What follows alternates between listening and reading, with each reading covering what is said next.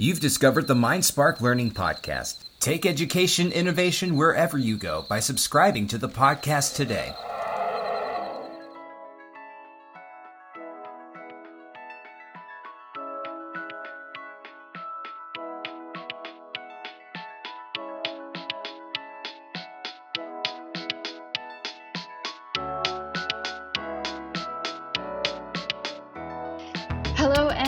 To the latest episode of MindSpark Learning's podcast. Today, we will be sitting down to talk with an incredible educator who is also a Samsung Solve for Tomorrow contest winner. I'm Victoria James, and I cannot wait to chat with this educator. We will be discussing her application, her winning project, as well as her experience with her students in her classroom and their experience with problem based learning. So, we are really excited to bring you this incredible conversation. Be sure to check us out at mindspark.org, and thanks for listening. Let's go ahead and begin.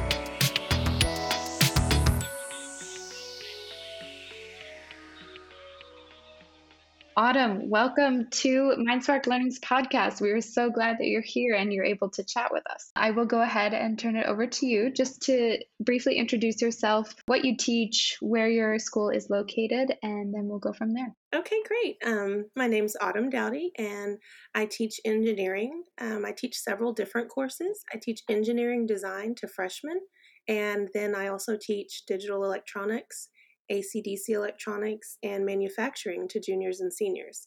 Um, our school's in Porter, Texas, which is about 30 minutes north of Houston, Texas. Awesome. Texas in the house. Love it. Love Texas. My parents lived there for about 10 years. Uh, lived in Houston, actually, for about 10 years before I was born.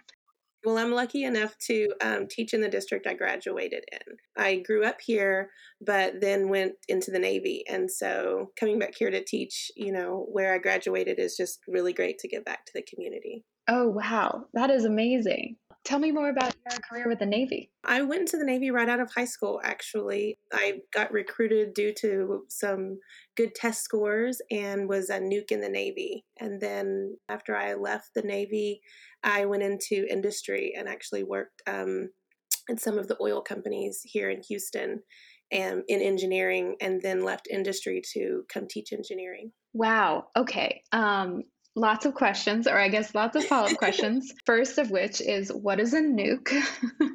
oh, there, uh, a nuke is one of the people who run the nuclear reactor on the aircraft carriers.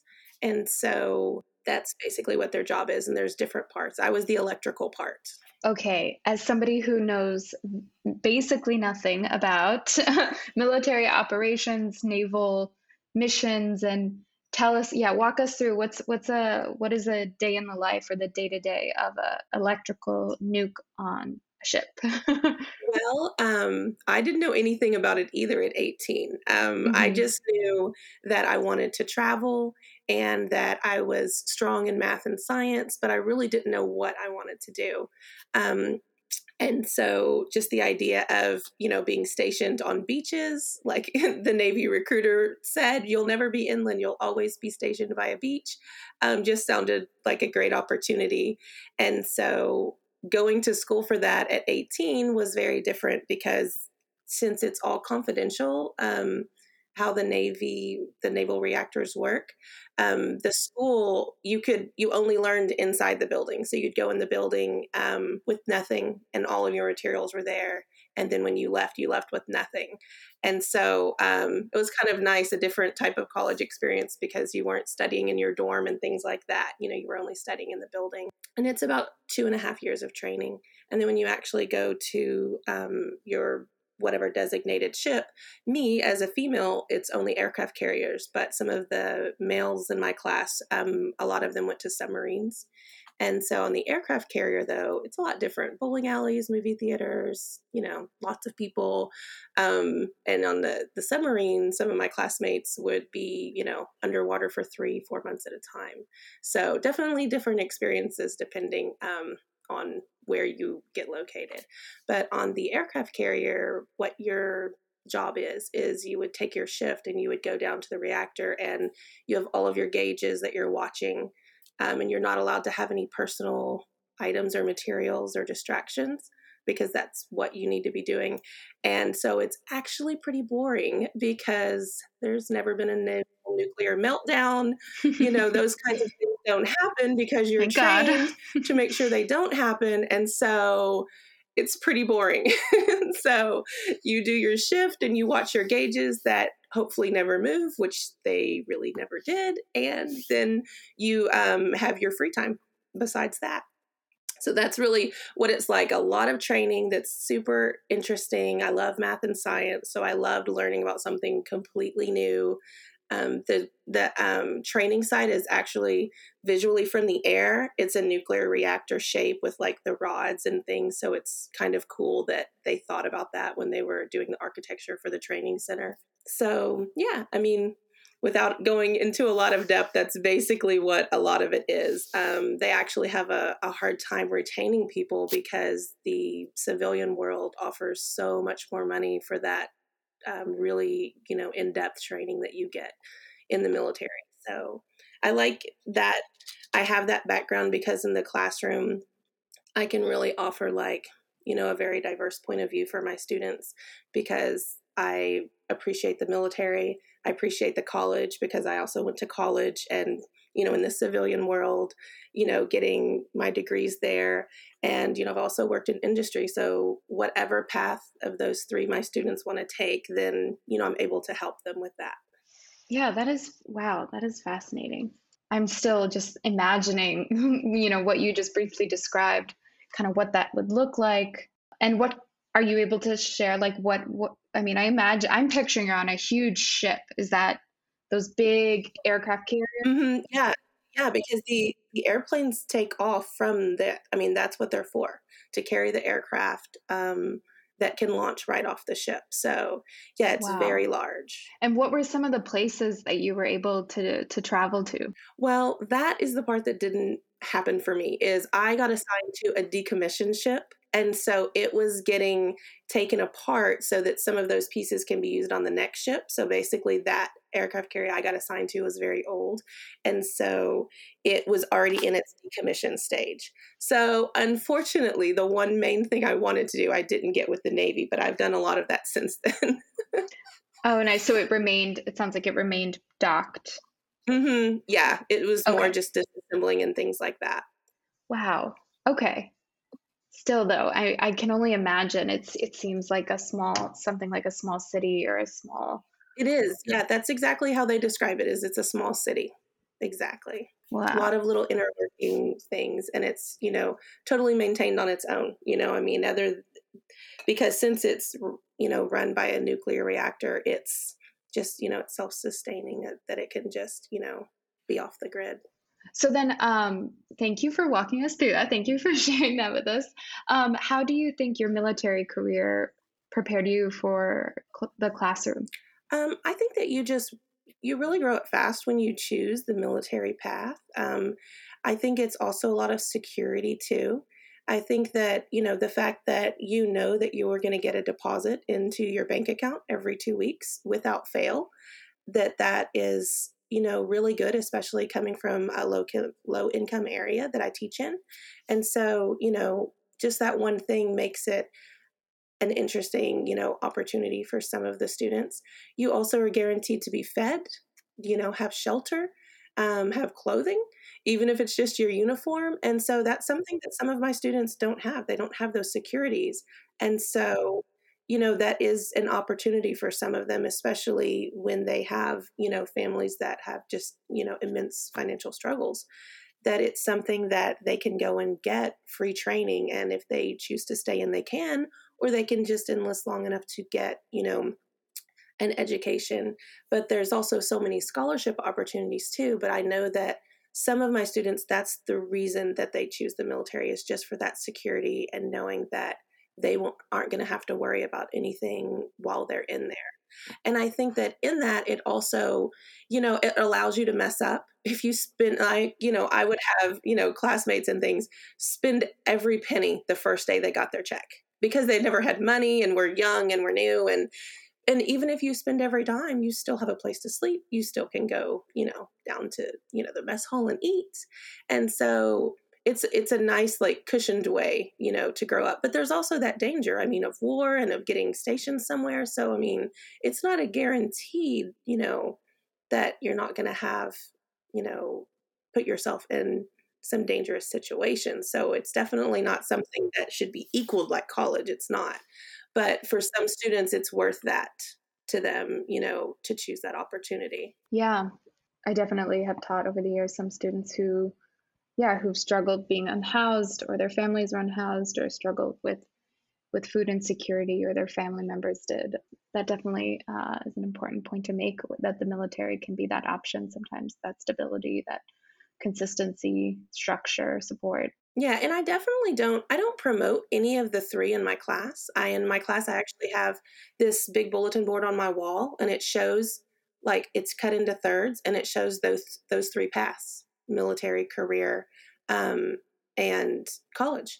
And I, I hold them equally in my class. And if they want to know more about one or the other then i do but i never like say this one's better than that one you know? Everyone is different. And so i'm definitely i don't necessarily invite recruiters to my room or anything like that but if a student knows that i am a veteran they're much more likely to come up. Like we have a really active rotc program and that teacher will send female students to me all the time to ask about what were my experiences because some of them are nervous being a female going into the military.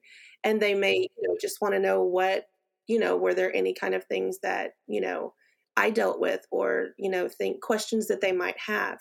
And so, you know, I'm willing to talk to any students just so that they, I'm just all about them being informed, you know, that information is just, that's what the students need. They need to know what it's really like in college or what it's really like in the job market or you know that's what i try to really do is just connect them to people in the industry that they want to go in so that they can really make sure they're making the right decision before they go and spend a lot of money on the wrong one. Like, I don't want them to be the kid that goes to college and then a year later changes their degree because they didn't know something. Now, if they find out mm-hmm. new things there and change, that's different. But I don't want them to get there and be like, Miss Dowdy, this isn't anything like you said it was. You know, I want them to really know exactly if they choose mechanical engineering, you know, at a four year university, what does that look like? What is mechanical engineering versus something else? And so that's just what I just really try to just empower them with what the real world really looks like. What, you know, what do those steps that they're choosing look like five years from now? Yeah, that is so, that is so powerful.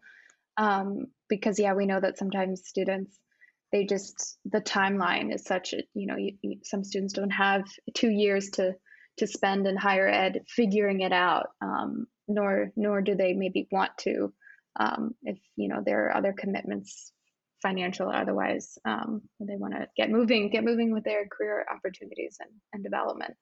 Um, that that makes me think of just like kind of the power of problem based learning of pbl and how it provides students with you know hands-on discipline specific authentic experiences to solve real problems. Can you talk us through a little bit what was your experience like working with pbl specifically with your students in your classroom? Well the curriculum that i'm trained with that our district buys is project lead the way and they are a project based curriculum. So we start with just um, activities for a unit, and then those always culminate into a project at the end.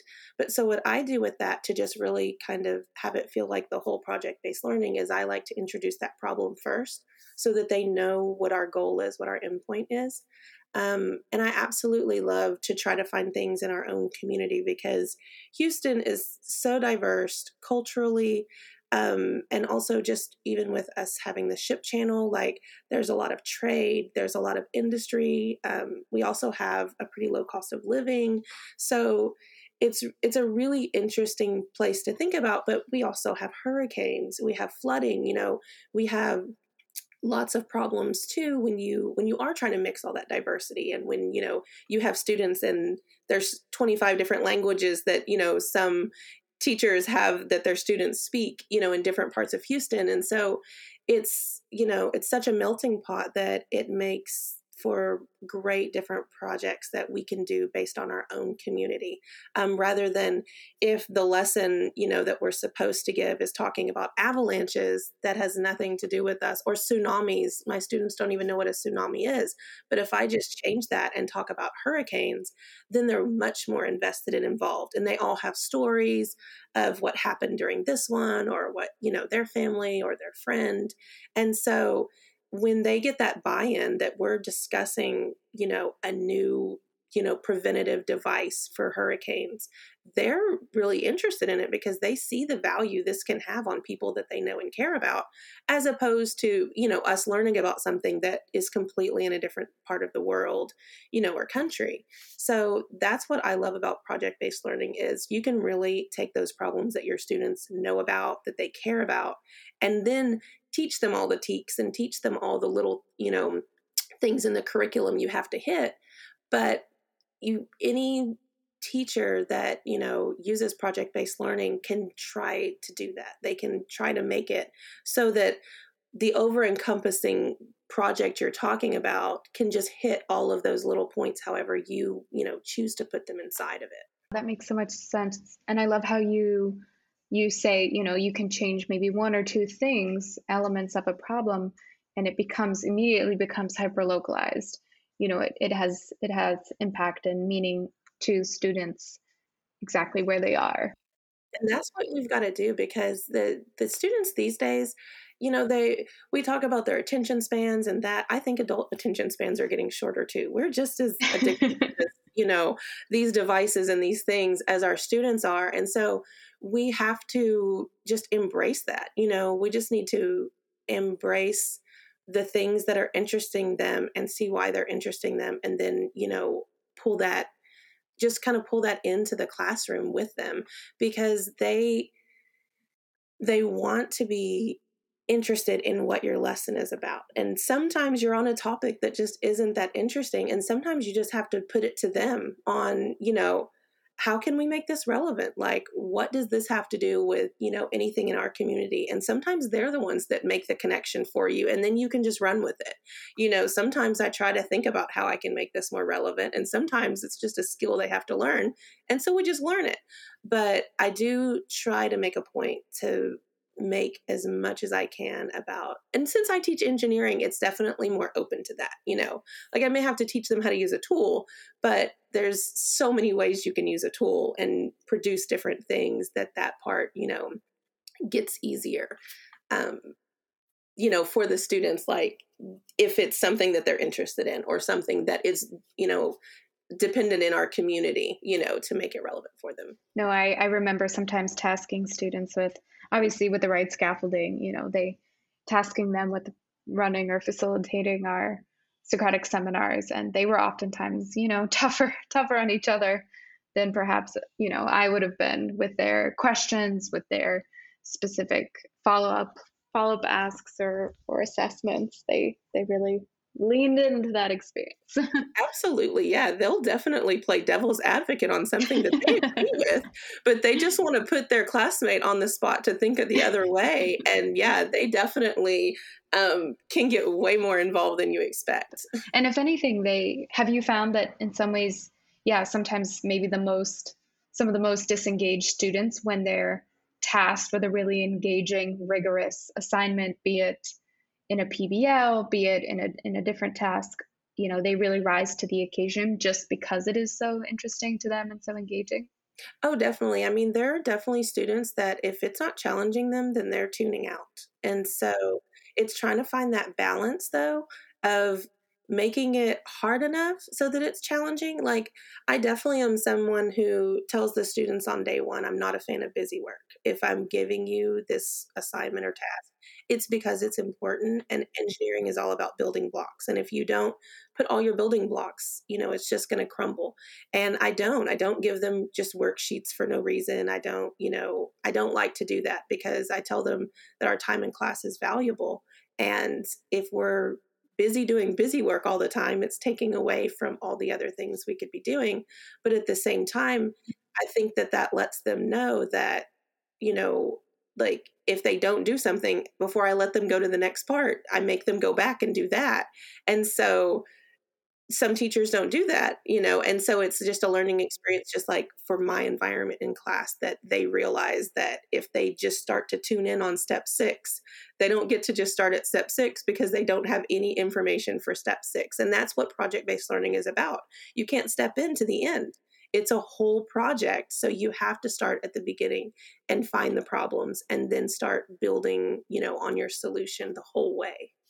Yes, and see it through. And maybe the path you were on thought was going to work, the solution you were building, you know, seemed great until you hit a huge snag and maybe some, yeah, some obstacle is revealed to the team that, oh, we got to go back to the drawing board. Exactly. If they missed a constraint or something like that, or they used an item that, you know, isn't on the list that they could use, or it wasn't in the budget, then they have to go back. And that's what's so great because some of their learning up until eighth grade was they did do a lot of brainstorming and they would do a lot of drawing, you know, for different classes, but they didn't do the building part. And so until they do that part, which doesn't come really for my students until high school, that's when they realize that, you know, a lot of their preconceptions don't actually work that way. And that when they build it that way, and then they'll be like, well, why did you let us do this if you didn't know it was going to work? I'm like, because now you won't do it again. Like, I,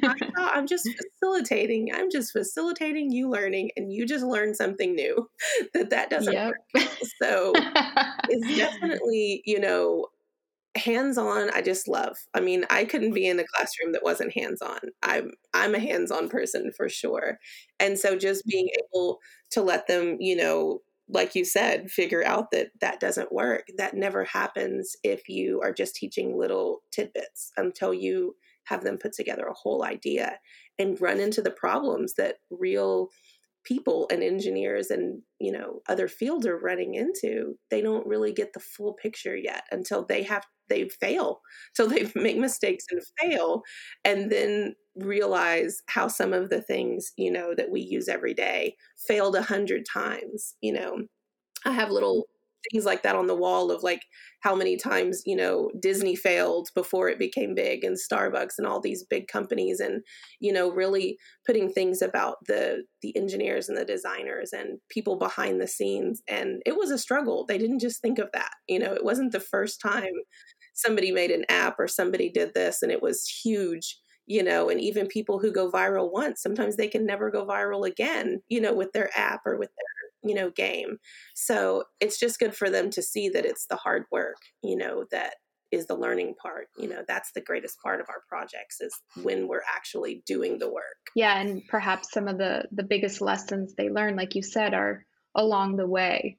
Um, you know when it's time to to turn turn in turn in the assignment or you know submit the final the final you know product that maybe the highlights from their experience are going to be you know on that journey not on the very last day of the quarter or the or the timeline of the assignment right and like those kids you you know you talked about that that might check out they might be great with their hands i mean i've had students that their reading level mm-hmm. was extremely low but they had grown up around mm-hmm. tools and around things and so when they would do group work sometimes those students are the ones that made that whole group shine because they knew how to build something and they understood when they were taking something apart. They were amazing at reverse engineering. And so sometimes kids suddenly were valued that hadn't been valued before.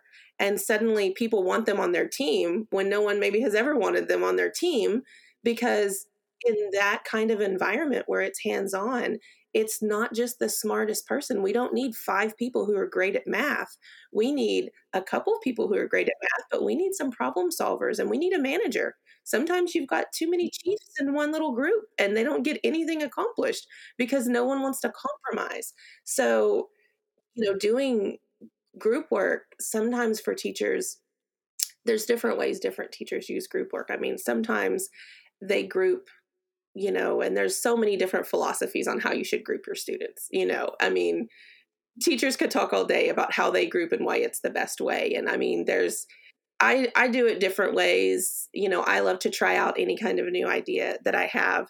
But I mean, those personalities getting to mix is what's good for the students. I mean, I let them pick groups sometimes, I assign groups sometimes. You know, sometimes I put all of my, you know, you, don't want to say the word, but slackers, you know, put them together because then someone has got to step up, you know, and someone's got to do something. And sometimes I let all the ones that are super passionate about it work together because then they get to feed off of each other. And so just them getting that experience to, you know, work with different students, it's not the same as just, okay, let's all do a PowerPoint together. And it usually ends up being the person who's the best graphically or the hardest worker that does a majority and sometimes no one does anything you know with with my ability to be an engineering teacher i get to actually have designated roles for people because someone can be doing hands-on or presenting or you know doing the sketching and sketching is super important in engineering and so even students that have no drawing ability we've got to find ability there and so you know they they start to have to do things that they normally wouldn't choose to do and then they find strengths that they didn't realize they had you know by just being able to change that you know that group dynamic and doing problem based learning as groups is just the best way because then they get to actually figure out their strengths and weaknesses. And that's what our students have to do in high school. They've got to figure out what they're good at because they're about to go in the real world. And it's a disservice to them if they graduate and walk across that stage and they still don't know what they're good at, you know?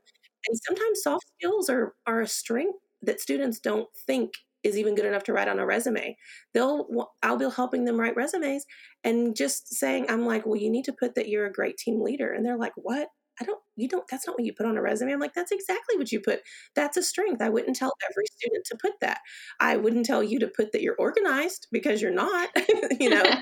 so that's a place where you're, you are picking things because they don't know you and they're going to talk to you for five minutes, you know, at an interview. And you know you want to put things that you know make them realize that that's what they're looking for because that's what they have down are a few words like that. We want an innovator. We want a team leader. We want you know someone who's a who's a team player. And so you want to hit those keywords but sometimes they don't even think that that is a value you know that they have you know and some kids are amazing no matter what group you put them in you know. They they get along with everybody and they can pull out what people are good at and then make their team better. And that's a skill that not everyone has. So sometimes it's just telling them what they're good at, you know, that is going to help prepare them for the future too. Oh my gosh, Autumn, I love the point you just made about how PBL, right? We, you know, maybe somebody who's learning about it for the first time or, or stumbles upon, you know, Samsung Solve for Tomorrow contest and, you know, is like, oh, well, this seems very STEM centered or STEM focused, which one would hope no one would shy away from it in that sense or think like oh but maybe i teach humanities or something along those lines.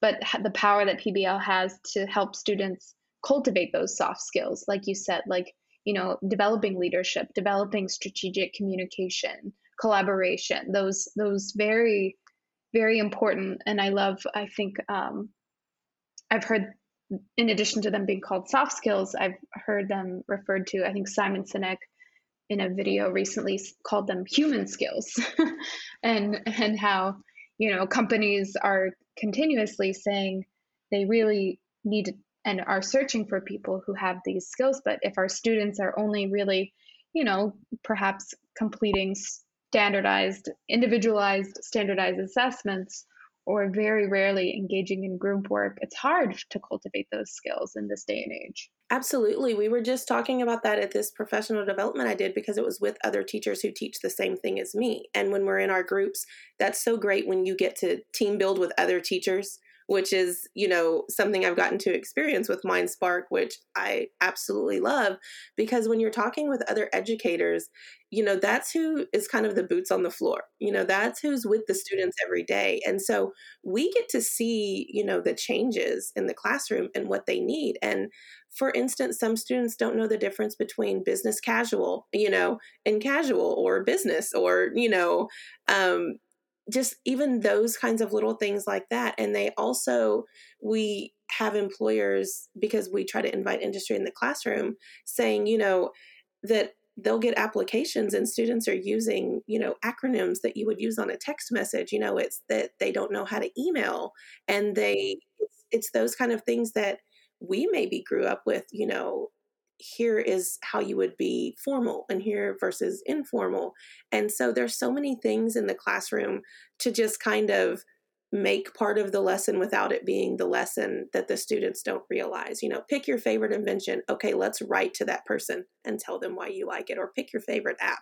We're going to write, you know, to the programmer or something like that so that they're having to do some of those skills because that is definitely what industry is saying is there that our students are unprepared in ways that they've never been unprepared in past previous times but they also have skills that past generations never had either. So it's a balance of them knowing all this new stuff but we can't forget you know some of the older things that are important. Yeah definitely.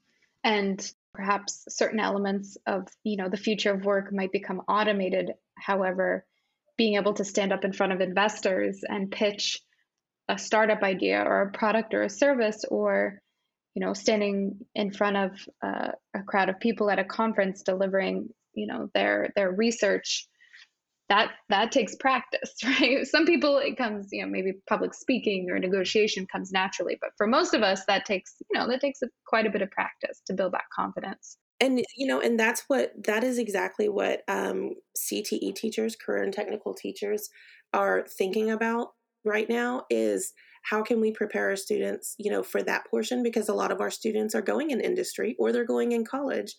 Um, and those are the two you know main tracks that our classes are preparing them for. And one of the other teachers last week said that her student is the one who came up with dress up tuesdays. So now at their campus the students like um, in the career and tech classes they they do casual business on tuesdays and it's just to get them you know more practice on if i were going to go and pitch or if i were going to go and do this what kind what should i even wear to this? Because the students may not have ever thought about what they wore you know to something before and it's definitely not officially covered in any class and some of them don't come from the home life that even know that you know? Some parents in our communities aren't sure you know when it'll say you know i don't know business casual or something for like our honors banquet or something like that. You know, you definitely have some people coming in, you know, in a sequin dress and someone else in jeans and a t-shirt, you know, so it's definitely, you know, something that like community wide we see that this is something that we have to step in and, and help the students with and we've also noted like a really big rise in like um, the internships posted and job postings for like ethical. They want to see like that the students understand like ethical liabilities. So that could be something electronic, it could be something environmental, but they're wanting to see um, examples of that from the students. In fact, something we were that the, the, data they gave us during the class, it was over 300% um, increase in them looking for, you know, ethical examples. And so that's something that progress pro- project based learning is great for because that's what our students are looking at is like problems in the community and problems you know in the world and solving them and ever and ethics definitely comes into that you know? We can't just go put cameras in people's backyards you know? There's certain lines we can't cross and so that gets addressed when you're creating you know a problem like solution. That's such a great point. I'm so glad you highlighted that because right we're having as a society, you know, the the national discourse around ethics as they pertain to artificial intelligence. These are really some important aspects and you know nobody knows the answer. Nobody's built these things before. Exactly. And that's what's so exciting in the class is that there is no real answer yet and you have students going, well, yeah, it's fine that all my apps know where I'm at. Where other students are like, I don't have my location turned on anything. Why, you know, and it really turns into their personal choices because, you know, I tell them, you're the ones that are going to be making these decisions for us. You're about to enter the job market and you're going to be the one deciding if is this okay or is this not okay. So, you know, it's really great to pull ethics into it and even um when we were virtual this year and it was so different and not being able to be hands on and I was having to look for new things, you know, for the students to see. And one of the first things that I found was this TED talk and it talked about 3D printing organs. And I thought, oh, well, this is great to introduce my freshmen because normally we'd be 3D printing. So we can at least talk about it, things that they may not even know exist. And I just put it as a discussion on our class and it went on for weeks. Like they were so invested in it because I asked some ethical questions and I got them off the TED talk. I didn't even come up with them myself. I love resources that are great out there that we can just grab and utilize. And one of them was like, okay, well, if you have this, you know, 3D printed organ and you have two patients and one was you know a child and one was um and oh, I, I think it gave like you know a 70 year old woman versus like a seven year old little boy or something who should get the organ. And i mean that whole discussion blew up and it was so interesting just to see you know their generation's viewpoint on who should have it or why or why you know why they couldn't make the decision or how some were just definitely. And so i think bringing ethics into our classroom where it's relevant to what we're teaching about is just like really just um, eye-opening just as us as educators you know to really kind of get into their real thoughts and you know just really have that on their mind you know have them thinking about the implications of what it is that you know they may be designing and making in their lifetime and like what kind of things they're going to have to think about that they may not want to have to think about yeah, definitely. And then, if you could, I mean, Porter High School's submission was so incredible. If you could just briefly uh, walk us through it, remind us. Sure. Um, so, Samsung's question that they ask for their project is the same every year, which I love because once like the students get involved with it, they can always be thinking over summers. And so you see some of these schools that have done well, you know, over the years. It's great because their students get to think about that same question, which is what is a problem in your school community? And then how can you use STEM um, to create a solution for that problem? So I just love that it's really making the kids think about problems, you know, just that are right here that involve people that we know and care about. And it totally works because I only found the Samsung project last year. And even throughout um, the year and this year, students will say, you know what I was thinking about? We were in all this traffic on the way to school this morning. And I'm like, that's another problem we need to fix. And they they feel suddenly invested that they can fix problems that we have right here, you know, or they'll say, you know, they're always having these accidents by my house. And, you know, I think that we should call and tell them to look at that light. And so it's like they suddenly you know, by participating in this contest and especially as we kept advancing and you know talked to different professionals and were given access to different things that i didn't know as an educator existed they suddenly don't feel like it's crazy to contact local law enforcement for something or to i mean last year my students got to talk with uh, fbi agents undercover police officers because we were doing um, human trafficking as our project. And never would I have thought that I would be on a Zoom call with FBI agents in my classroom. And just the fact that that happened spread like wildfire to other students. And so then they saw that it's like we're doing real stuff. This isn't just a, a worksheet that you do and get the grade and then it gets tossed out. It's like we're really like researching and trying to fix something. And so this year, I posed the same question across all my classes that Samsung gave, which is what is a problem in your school community? And so dozens of different topics, you know, came up. And so, you know, we talked about the project itself and what like future things we would have to show. And the great thing about Samsung is they have a rubric. And I love rubrics because it lets the students see this is what's important. And so when they get off track or, you know, in left field, it's like, okay, well, let's look at the rubric I think that would be great for us to do. And I think it would be, you know, really interesting. But is it actually going to affect point wise? Is it actually going to um, help us? And so by looking at the rubric before we even concretely picked our actual project, we were able to throw out a lot of projects that way because one of the big things that Samsung um, wants to know is how did this impact your community? And that is amazing for my engineering students to have to think about because they have to be able to prove that it made an impact. And we talk about that all the time in class. Anyone can come up with a good idea, but it's actually making it and making it work. Like there's plenty of great ideas that people can't get to work.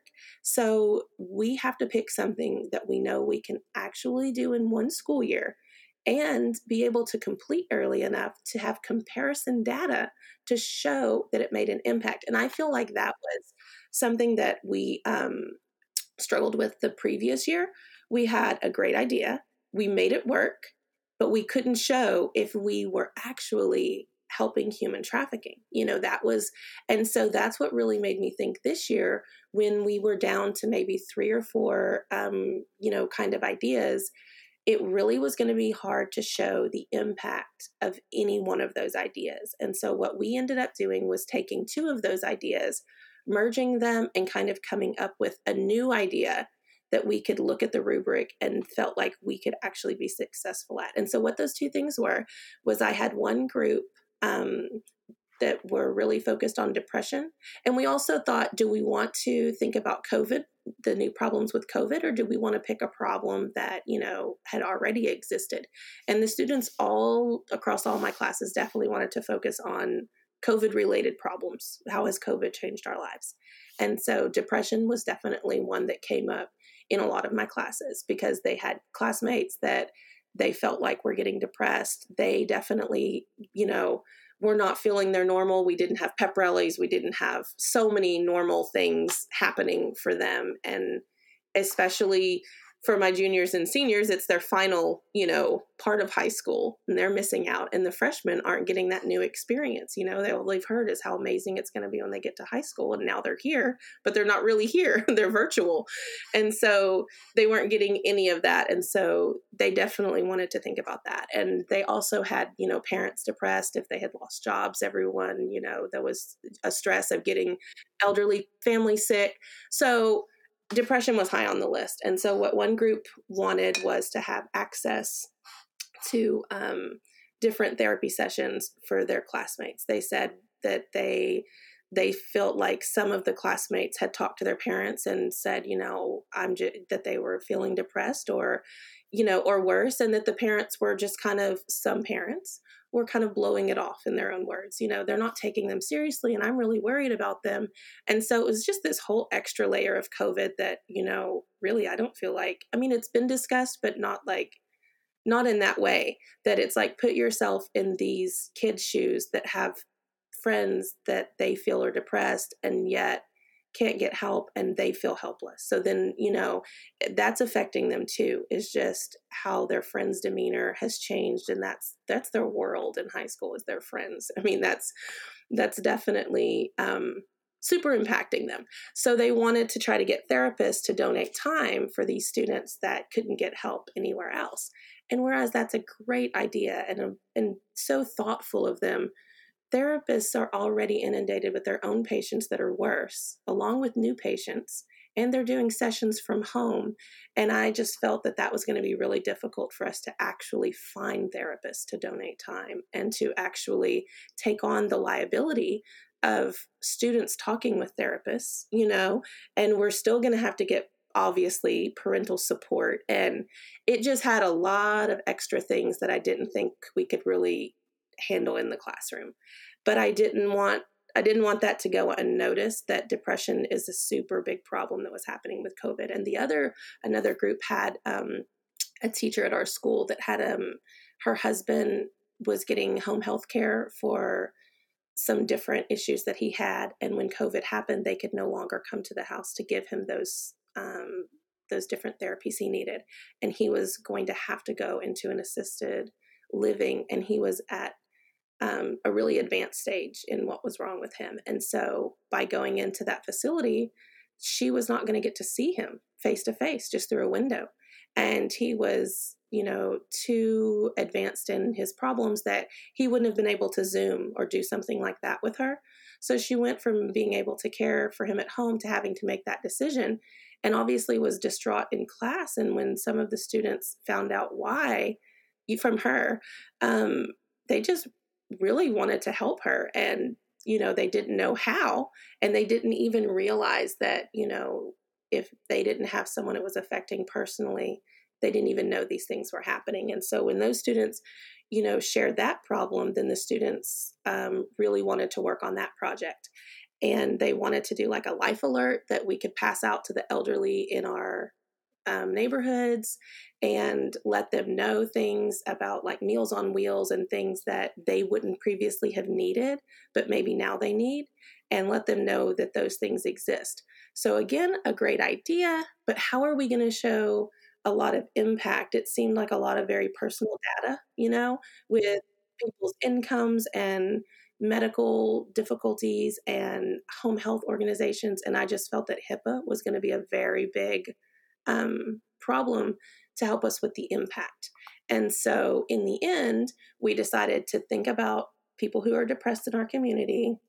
And then the elderly is someone who they felt were really getting hit the hardest because they couldn't see grandkids. And so many of them hadn't seen their grandparents, you know, in months.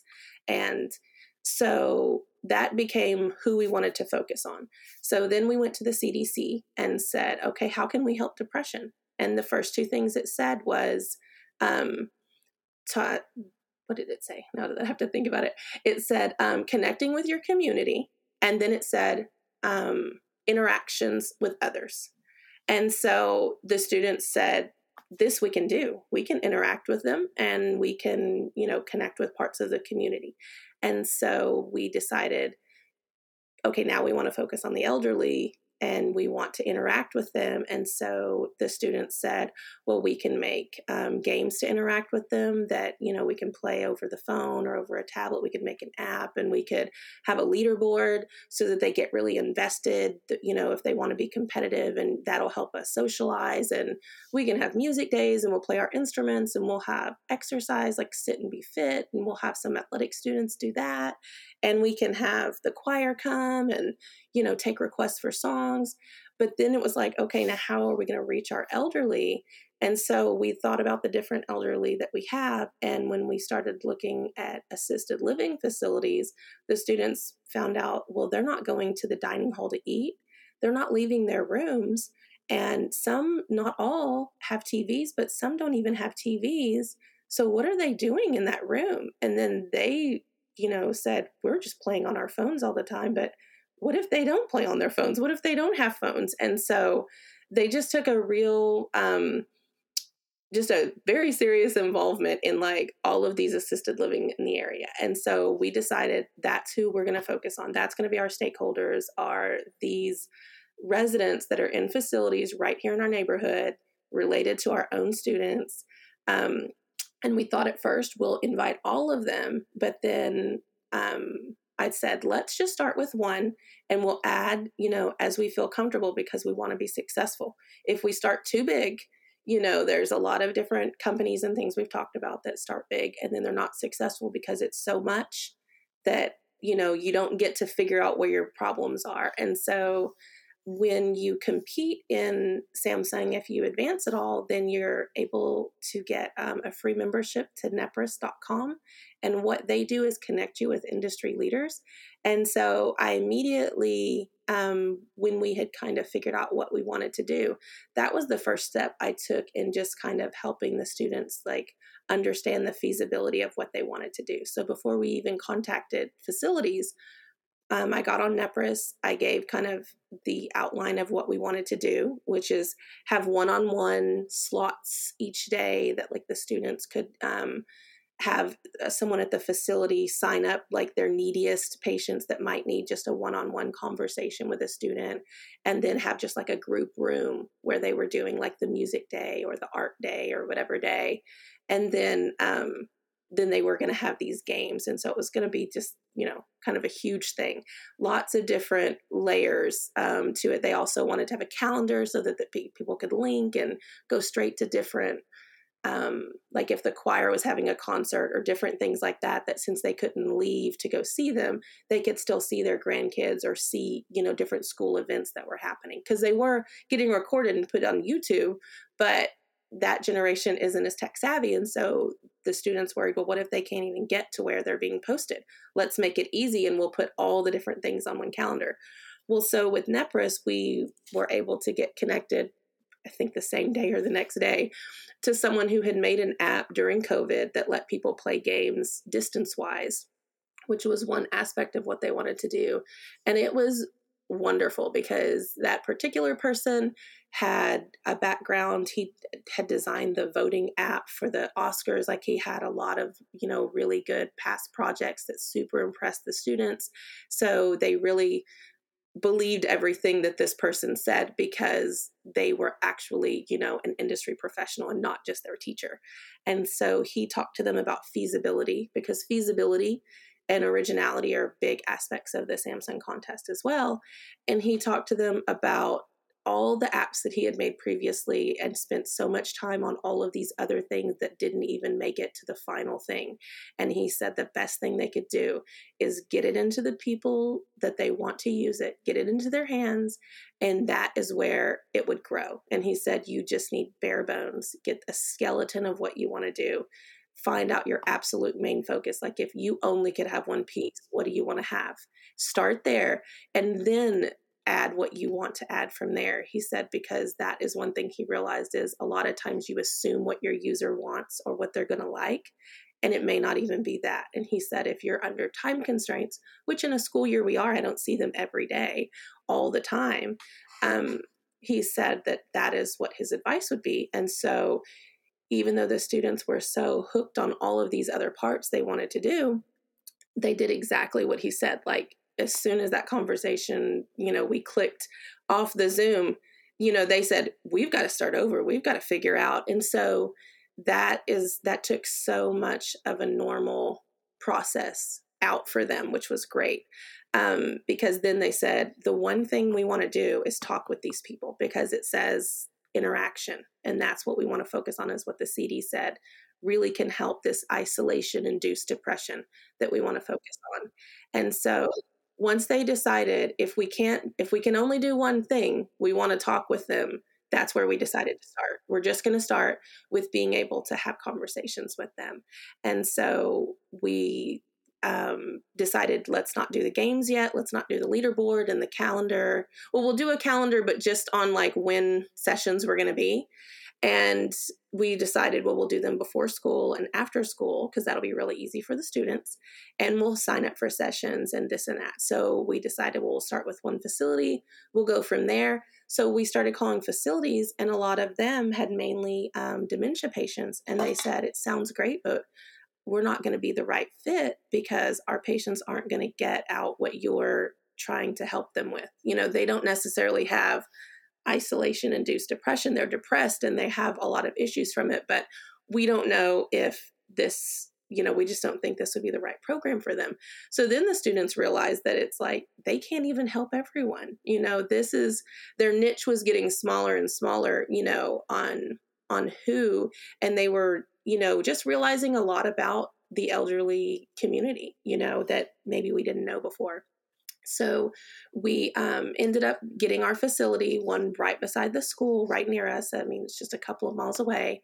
And actually, we had several different students that had heard about the program from that part, that side of it, and said, Are we doing something like where my grandma is or grandpa? So that was really cool that they were like, I can't believe my classmates, you know, are talking to my grandma. Like, you know, it was just, that's what's so amazing about community projects that you're never going to see on a big scale. And so, um, you know, we started with that facility, and that is where the most growth happened because the morning the before and after school didn't work. So much didn't work. Like w- they said well that's when we eat breakfast and dinner. And so we then we were like okay we're going to have to do it during school. So that completely changed and it was just it it showed them that what that um, industry professional on Nepris told us was exactly the truth. If we had kept planning and planning, we wouldn't have ever gotten started and had growth that we had because we would have been doing the planning stage way too long. So we found out okay, well, that whole morning and afternoon schedule that we were going to make is totally not going to work.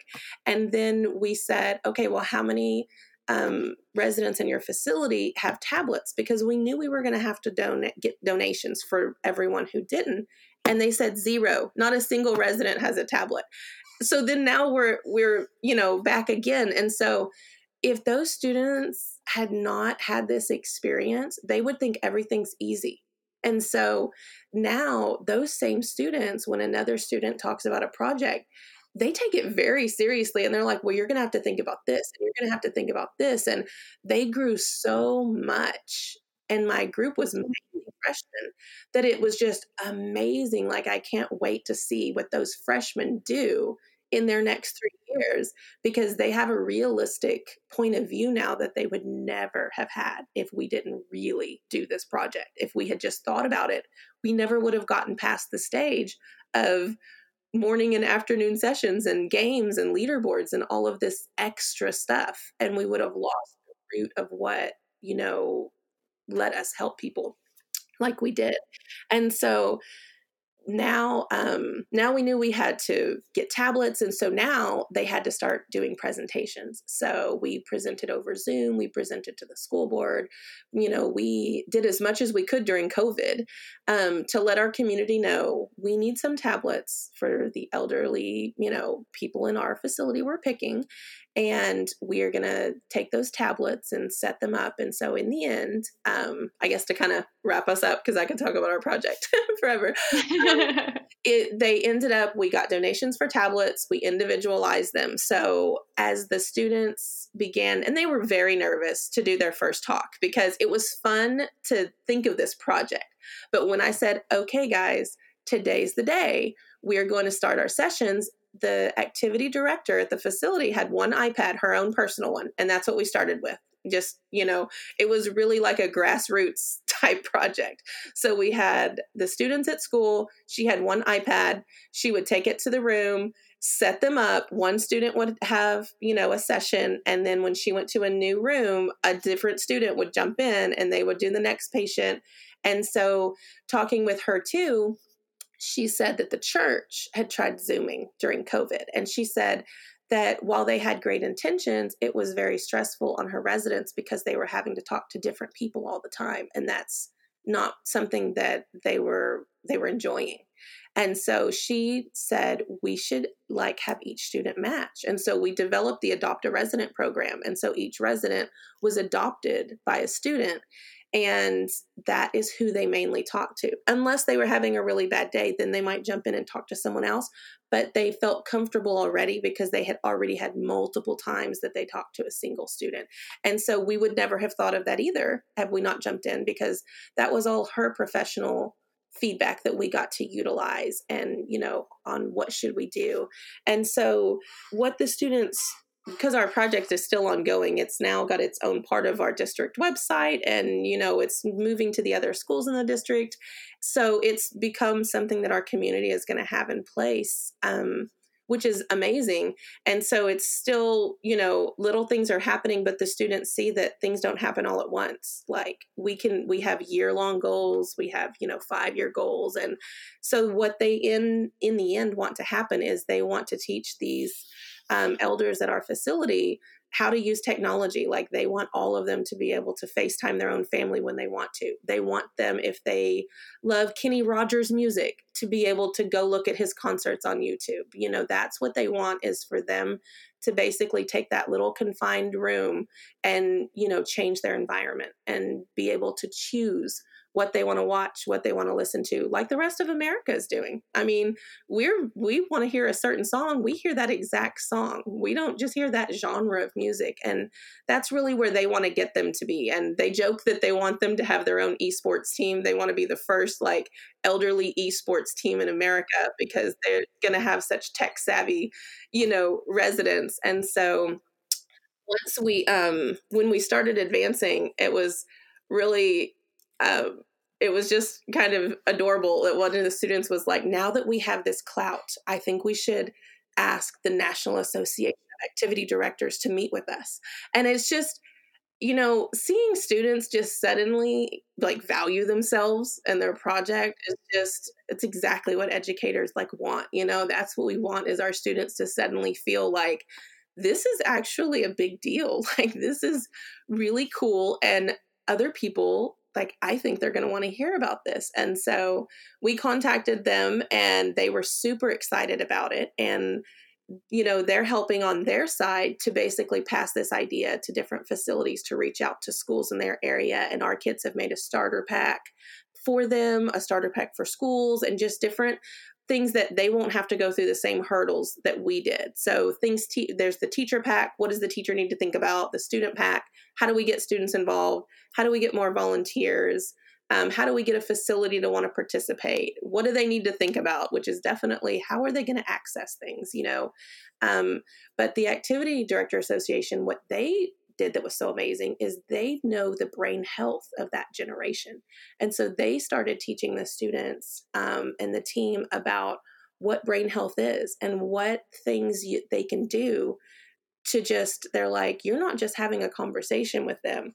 You are having a session. Like this is a therapeutic session. And by using their name you're calling upon them to have to do something. They're not just sitting watching tv they're having to listen, they're having to respond, and you're preventing dementia, the onset of dementia, by exercising these neural pathways because they're, theirs is crystallizing while yours is fluid. And so that's when they really took like ownership and not just like, it wasn't just like they already knew it wasn't just a conversation because these people would be so just sad at the beginning and at the end they're laughing and you know they're high-fiving the activity director and they visually got to see the difference they were making which was good. But to know that they were actually like affecting this person's future and creating like helping them not have an onset of a disease and helping their risk of stroke go down and their risk of heart attack go down by helping them not feel depressed like I mean, then it became like it was like their extra job. Like, I mean, I would have students coming from other classes wanting to do it. And people said, Well, how did you get kids to want to talk to, you know, these old people? I'm like, I didn't have to. Like, that's what was so great is they saw it as important. Like, and that's what they would tell the students when someone wanted to do it. It was like you had to sit down, you had to watch the training video they made, you had to look at the documentation. Like, I mean, it was a lot of work for me. I'm not gonna lie. But it was more facilitating meetings and like helping them if they were going to go down you know a very useless track is to help them go all right let's let's just think about all of the details. Let's make a t chart you know things that let's make a matrix you know what kind of like how can we make this this the right choice? You know we've got to look at all the, the pros and cons. And so you know that it kind of evolved into so much more like you know than what we were initially going to do. I mean, it was initially just going to be this app that, you know, we did different activities. And if someone wanted to talk one on one, and in the end, that's not at all what we ended at. So, I mean, any teacher thinking about, you know, project based learning just needs to remain flexible. That, you know, your solution may not be at all what you're envisioning or what you're thinking that it's going to look like. I didn't think that I was going to be making mobile areas, you know, in you know the next room and i had students literally they would be in my closet. They'd be in the teacher across the hall's closet. They would be in the hallway.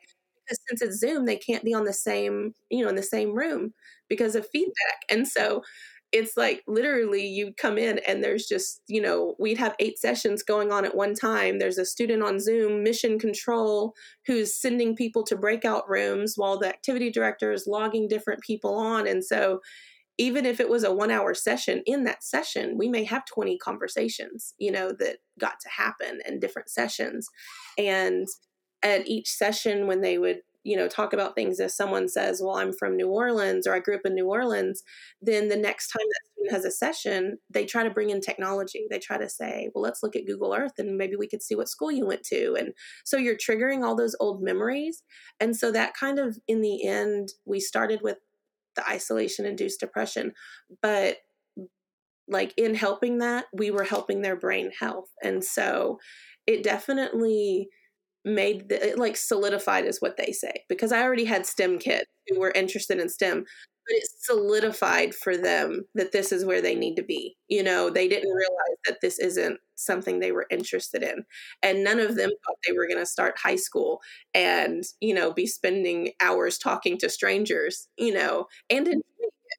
I mean, I had one you know, one time that I mean, just that's what's so crazy about it is people have a certain like preconceived idea of this generation of 14 to 18 year olds that unless you're with them you don't realize like just how um compassionate they can be when they want to when they're choosing to be. And one student started talking to someone we in school at 4 or 5 he started talking a session at 3.30 and um this one everybody calls her the fairy godmother because she has an english accent and her background is um the Brooklyn Bridge, but they said I don't know. That's what they that's what they refer to. They're like, Braden's so lucky he got the fairy godmother, and so she's so adorable. And they talk forever, and they started talking the first time, and I looked up and it was after school, and we were working on the project after school, and I look up and it's four ten. The bell's already rung. The buses are about to leave, and Braden's still in the room because they're in different like I had forgotten that he was on there. And he, even though the bell, he heard the bell and he kept talking, and I pop in. I'm like, Braden, you're gonna miss the bus. And he's like, It's okay, I'll get my dad to pick me up. He talked to her till five o'clock. I mean, no one's making them have to do this. Like that's what's so, you know, fun about doing a project like this, which I've never done one that was all of this science and compassion and empathy. You know, it's usually a lot more like program this and program that. And, you know, how can we stop flooding? What kind of detector and sensor can we use?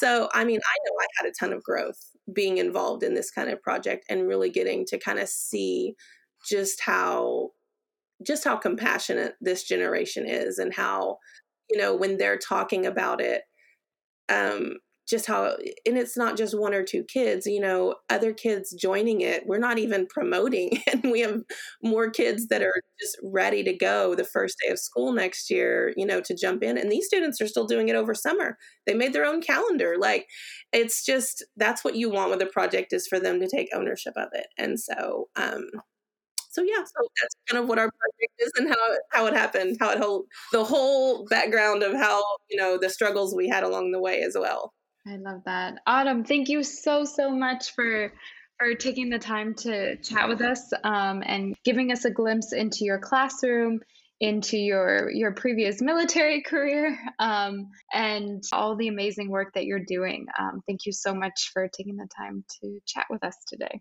Sure. Well, I would just really appreciate you, you know, having me on. I love project based learning. I love the Samsung Solve for Tomorrow um, program. So I'm definitely, you know, happy to help any teacher that's interested in learning more. They are free to contact me.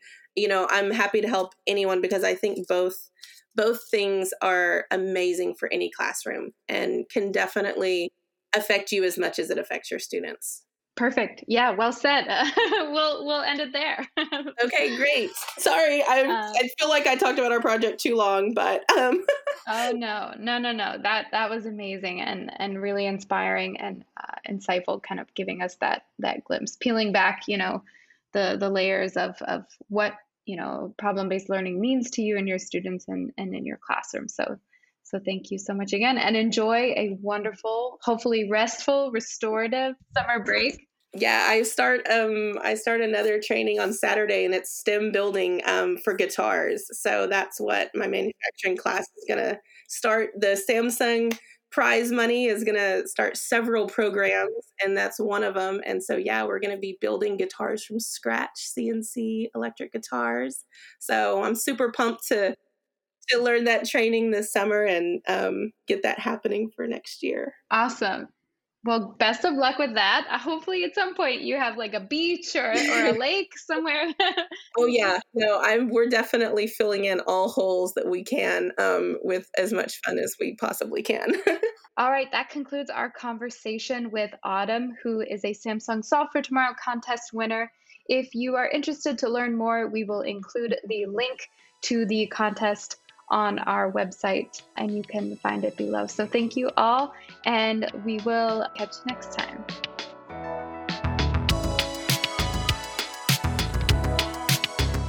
Thanks for listening to the MindSpark Learning Podcast. For more information about MindSpark, visit our website at mindspark.org.